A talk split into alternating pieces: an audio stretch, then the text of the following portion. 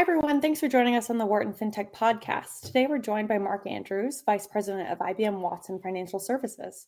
Mark led the creation of this new organization with the IBM Watson team to build out industry specific analytics offerings.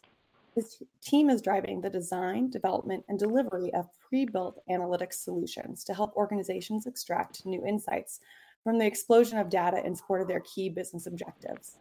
Mark has been in the financial services industry for over 20 years and is also a Wharton alum. Mark, thanks for joining us today. My pleasure. Nice to be with you. Um, could you start us off by sharing with our listeners more about you and your path to IBM and also your current work at Watson? Uh, sure. I uh, took a traditional route uh, that uh, a lot of people uh, took after leaving Wharton, went into consulting and was doing consulting work for some financial services firms when uh, in the middle of the, the dot com era, left to go to a startup. Uh, there were about five of us and built out uh, a company that was building, uh, developing middleware solutions for financial services companies. And we actually sold the company to IBM, which is how I arrived at IBM myself. Great. Um, so, all very interesting, and would love to sort of hear your perspective on the reg tech and financial insights landscapes in the US and how they're evolving and maybe what opportunities and challenges you see ahead in both of those spaces. Uh, yeah, so what was, as, as we've been working at IBM with financial services firms for, and it's one of our, uh, one of the biggest industries we, we serve, and we provide various different types of technologies and solutions for financial services companies. Uh, we, we recognized a um, some challenges that they were facing. And what was interesting is in parallel, we had been developing out some of our cognitive AI related technologies through Watson. And uh, some of you may be aware, we started off uh, commercializing Watson in the healthcare space. And uh, when we took it to the healthcare space, we, we learned a lot about some of the key differentiating capabilities that cognitive technologies provide uh, such as the ability to understand natural language uh, as opposed to the way computers operate have operated traditionally, which has been more on structured structured data. Uh, also, the ability to deal with conflicting information, to reason with information, uh, dealing in situations where there is not always a single right answer, but there are potentially multiple answers, and also different evidence that is pointing in different directions. And then the third key aspect was the ability to learn and learn in different ways, not have pre programmed rules or paths, but to be able to learn from evidence that it sees over time and get smarter and be able to provide uh, better insight and enable people to make better decisions. And what we saw after applying this in the healthcare space is that there were a lot of corollaries in financial services and in particularly in the regulatory compliance space. Uh, you deal with a lot of unstructured information, whether it's the regulations themselves, whether you're dealing with uh, things like financial crime and having to read through information about case notes or do due diligence on customers where you're reading through and trying to identify negative news, uh, or even in conduct surveillance and reading through whether it's complaints, emails, uh, other information to track communications and see if people are involved in misconduct. So it was a ripe area to apply these technologies. And what we found is the application of technology in particular in the regulatory compliance space has been somewhat limited. It's a very uh, most of the activities are very manual in nature. Uh, you see banks having to invest a lot of human resources, people to review alerts that are generated by systems, to do due diligence on customers, to uh, review potential conduct issues, to understand complaints, things of that nature. So, a, a ripe area to apply new types of technologies. And this is really where RegTech has been focused is how to apply new types of technologies and capabilities to transform how people are addressing their regulatory compliance requirements. Great, very interesting. Um, could you could you share with us more about how the idea for Watson Financial Services initially came about? maybe more about any hurdles that have arisen while implementing this idea, which is pretty new and exciting. Uh, yeah, what what we found was this. I mentioned we we learned a little bit from starting to apply this in the healthcare space, and as we looked at what was the next industry we could apply this to, we we found a lot of those same challenges as I mentioned in in the financial services space. However, one of the the problems that you have here are twofold. One, in, in healthcare, you see organizations are used to making longer term investments to drive value and benefit. They uh, invest in the, the life cycle for developing new drugs and cures to diseases is fairly lengthy. So what we found is uh, the medical researchers were willing to make those investments to spend a lot of time to train systems, to teach systems to be able to be able to be to apply to their domain. And in financial services, unfortunately, we see people aren't quite as patient. They are looking for quarterly results. They need to see returns on their investments in a much faster time frame. And that's been one of the big challenges in applying these types of technologies to the financial services space because it is something that uh, requires time and investment to teach systems to be able to learn the domain and the specificity of a of not only an industry but of particular business problems, whether it be anti-money laundering and financial crime, whether it be uh, conduct surveillance, whether it be managing regulations and the obligations that firms have to address, things of that nature. Um, but what we found is it is a ripe area for that because of the manual activities involved. We see in financial services uh, firms organizations spending thousands of legal hours to read through and interpret regulations to understand what they have to do to address those regulatory obligations. And then implementing and addressing those regulations. A lot of financial services firms today complain about it being a very much a check the box type of exercise, which means there is opportunity uh, for automation, but what we see is it today does require a lot of that manual review. So, uh, as an example, in the anti-money laundering space today, uh, typically out of every 100 alerts generated by today's transaction monitoring systems, only one or two of them end up resulting in an actual true suspicious activity report that gets filed, uh, meaning they're dealing with 98% false positives. So it takes a lot of time and effort to review all of these alerts and understand what is relevant and what needs to be followed up on.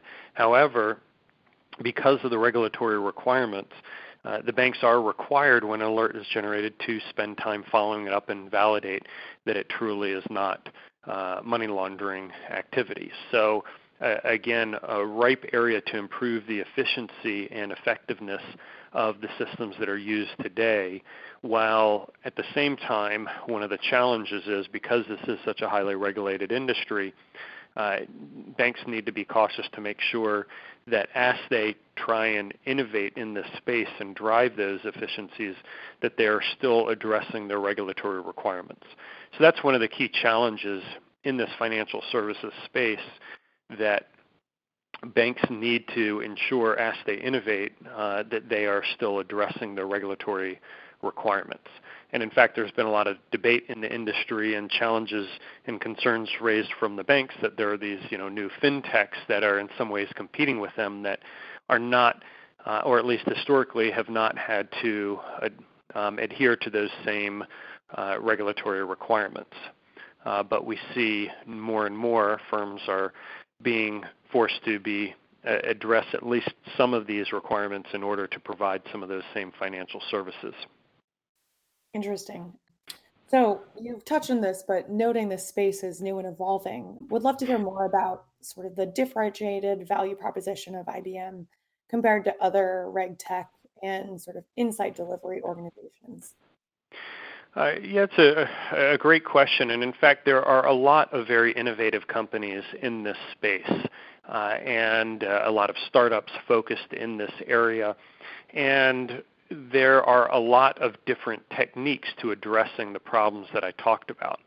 Uh, there are various different technological approaches people are taking from, and when when you talk about you know quote unquote artificial intelligence, if you ask five different people what that means, you'll get five different definitions. And in fact, there are various different types of technologies being applied, whether it's uh, machine learning, deep learning techniques, graph analytic techniques, and identity resolution and entity analytics. Uh, traditional predictive analytic approaches are still very relevant in this space. NLP, uh, being able to do voice and speech to text. There's a lot of different capabilities that are applicable here, um, being able to extract understanding and meaning from unstructured information. And what we've found is that each of these individual techniques have value on their own, but the, in order to drive results that have a meaningful impact, we're finding you actually need to combine multiple different approaches and techniques. And this has been one of the things that we've been focused on is not providing a kind of one trick pony type of approach or being able to just provide one technique uh, to these uh, to the financial services organizations, but providing an approach that enables them to take advantage of multiple different techniques and approaches. And I would say that is one of the key differentiators that IBM has been able to, to bring in combining multiple different techniques and approaches as opposed to the multitude of startups that you know have gotten really good at one particular technique or approach. Uh, a, a few other things that we have done is we found and learned from our work in the healthcare space that it was important to have that understanding and expertise. When you apply cognitive technologies and artificial intelligence, it is important to be able to embed the understanding of the particular domain. And uh, you know, people often kind of ask us if you know Watson can ask any question, and if there is one Watson. And in fact, there is no one Watson. What we found is just like with uh, with people, you need to specialize in particular areas. So what we had to train a Watson system to understand the various different medical terms and healthcare issues that are very different from dealing in financial services. And even within financial services, managing and addressing financial crime is very different than trying to cross-sell and upsell customers, which is different than understanding and managing financial risks, things of that nature. So what we found is it was important to have the expertise that could train and teach Watson to understand the aspects that are relevant for that particular domain. And that's what led to our acquisition of Promontory a little over a year ago and we've brought in Promontory to help us bring in that domain knowledge and expertise. And the interesting aspect about Promontory is, as opposed to traditional consultancies, they're actually a firm that was made up of primarily ex-regulators. Um, so they were the individuals that were writing the regulations and or doing the examinations of banks in the first place, um, and or practitioners themselves, people that had been working at banks managing their financial crimes programs, things of that nature. So that's been another key differentiator is pulling in and applying that industry level expertise uh, and domain specific expertise to train the systems. And then the final um, aspect that we've really harped on is our approach to AI. And we, we often talk about it as cognitive capabilities. And there, there's a couple of elements that we have focused on to differentiate our application of this technology. Uh, we have very much focused on the, an ethical approach to AI, but also in how we apply it. We often talk about augmented intelligence versus artificial intelligence, which is critical in this space because most individuals uh, aren't always going to be trust completely trusting of just a computer telling them what to do. So we have focused on not just trying to make the decision for the employees, but uh, enable providing them with better information and better insights to help them make a better decision faster. And that's really what we mean by augmented intelligence. We are helping bring together all the information and insights to enable a person to make a better decision and to make it more quickly, but also providing all the evidence. And this was something that was interesting. We learned from the healthcare space when if we just had Watson tell a doctor, this is what we think you should do, or this is what we think uh, the the problem is with the patient, they they wouldn't necessarily believe the system. So instead, what we had to do is tweak the system to tell them, based on the symptoms you've provided or described here, or that we've captured about the patient, and based on you know millions of different cases that we've uh, we've put into the system. Here are things that Watson thinks this could be, and here's the evidence and reasons why we think those are potentially the um, the related issues. And here are what people have prescribed or how they've treated those symptoms in the past, and present that information to the doctor to enable them to make a more informed decision. And that is basically a similar approach that we are taking in the RegTech space. We're actually capturing and collecting all the information and presenting it to the analyst, to the uh, investigator to provide them with the evidence to enable them to make a more informed decision and to be able to make that decision more quickly, which drives greater efficiencies and effectiveness. Great. So you're you're leading this really exciting new venture and would love to hear maybe some of the biggest learnings that you've had thus far and also if you're okay to share maybe what keeps you up at night about driving this enterprise forward. Uh, it's a great question, and uh, you, you know it's interesting because this is a still a new and emerging technology. You know, one of the things that always keeps you up at night are, you know, one, will it really work? And two, will people have the patience to, uh, you know, to let it work? And uh, a great example is what we often find is anytime you apply some type of machine learning technology, the first time it tries to address the problem or domain space, you're never going to get the best answer. And in fact, what we find in a lot of these cases it does take time and patience to train the systems, teach them, and enable them to address the problems. And ensuring people have the patience to deal with that. Now, one of the positive things is we've been dramatically improving the time it takes. And what we find is once you start training it in a particular domain, it gets quicker and quicker over time. But a great analogy uh, that one of the medical institutions uh, shared with a uh, group of people at one of our investor days was they said when they first started using Watson, it was like working with a first year med student who kept asking a bunch of questions. That he kept on having to repeat himself, and it was a little frustrating. Then, after three months, it was like working with one of the best med students he's ever had that remembered everything he told them and never had to repeat himself and always kind of followed up on everything. And then three months later, it was like working with a peer. And three months after that, it was like working with someone that had read every single clinical trial, every single research article, knew every, had seen every single case anyone else, anyone had ever seen out there, and he could ask any question and have confidence in the answer. And that's sort of what we're seeing here. And we've luckily been able to dramatically improve the time frame. As an example, we applied this technology at a UK bank for monitoring trader communications and in the first uh, instance, when we first applied it, we found the accuracy rates of understanding traders that speak their own language and are oftentimes in noisy environments was really subpar. When we first applied it, it was in the 45% accuracy type of rate.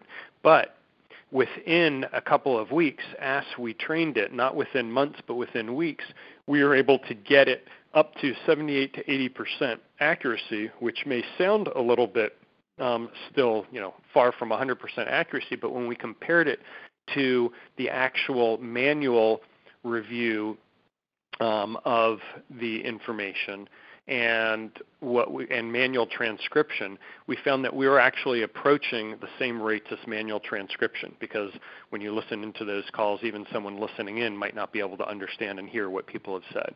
So we were able to dramatically improve that.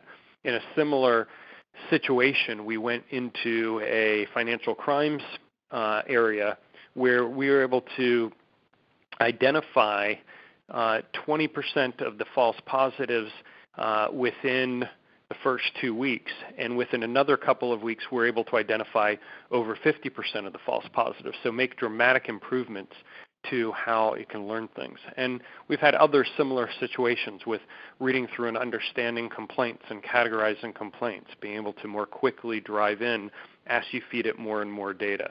So I think you know the the big thing that um, you know keeps me up at night is you know will people have the patience to uh, you know, to let these systems learn and work so that they can start driving uh, advantage? And can we deliver the capabilities quickly enough? Because obviously there, you know, there is a lot of competition in this space. It's a hot area and a lot of value that can be provided. So, you know, as with in any business, you want to make sure you're capturing the opportunity before your competitors do. Wow, sounds like an exciting time. um, so, as we close, our, close out our time with you, um, we'd love to hear more about your vision for the future of Watson Financial Services and really where you see this going in the future. So, uh, the the interesting thing is that a lot of the initial approaches have been about helping people do what they're doing today better. Um, how do we take the regulations that they're reading through and help them identify their obligations more quickly? How do we take the alerts that are being generated by current systems and help them better interpret and understand those alerts and process those alerts more quickly and get through them? However, the greater opportunity and where we are heading is how can we actually use some of these alternative technologies to transform how, how people are people performing, are these, functions these in the first place. The first place. And that's where and we believe the real opportunity, is going to be, where we can move from helping people get through those false positives more quickly to how do, can, we actually do a better job of identifying financial crimes. And that's where and we that's will be heading is how can we actually transform and provide, provide new approaches, new, approaches, new innovative, approaches, approaches to dramatically improve the effectiveness of the business outcomes banks are looking for, which is not just to reduce the time it takes them to get through the current challenges, but how can they do a better job of identifying people that are involved in money laundering, identifying the people people conduct in their organization, or identifying and better understanding the complaints or concerns of their customers. Great. Well, all really exciting. Um, and we're excited to watch how this evolves and certainly where Watson goes from here. So, Mark, thank you so much for joining us.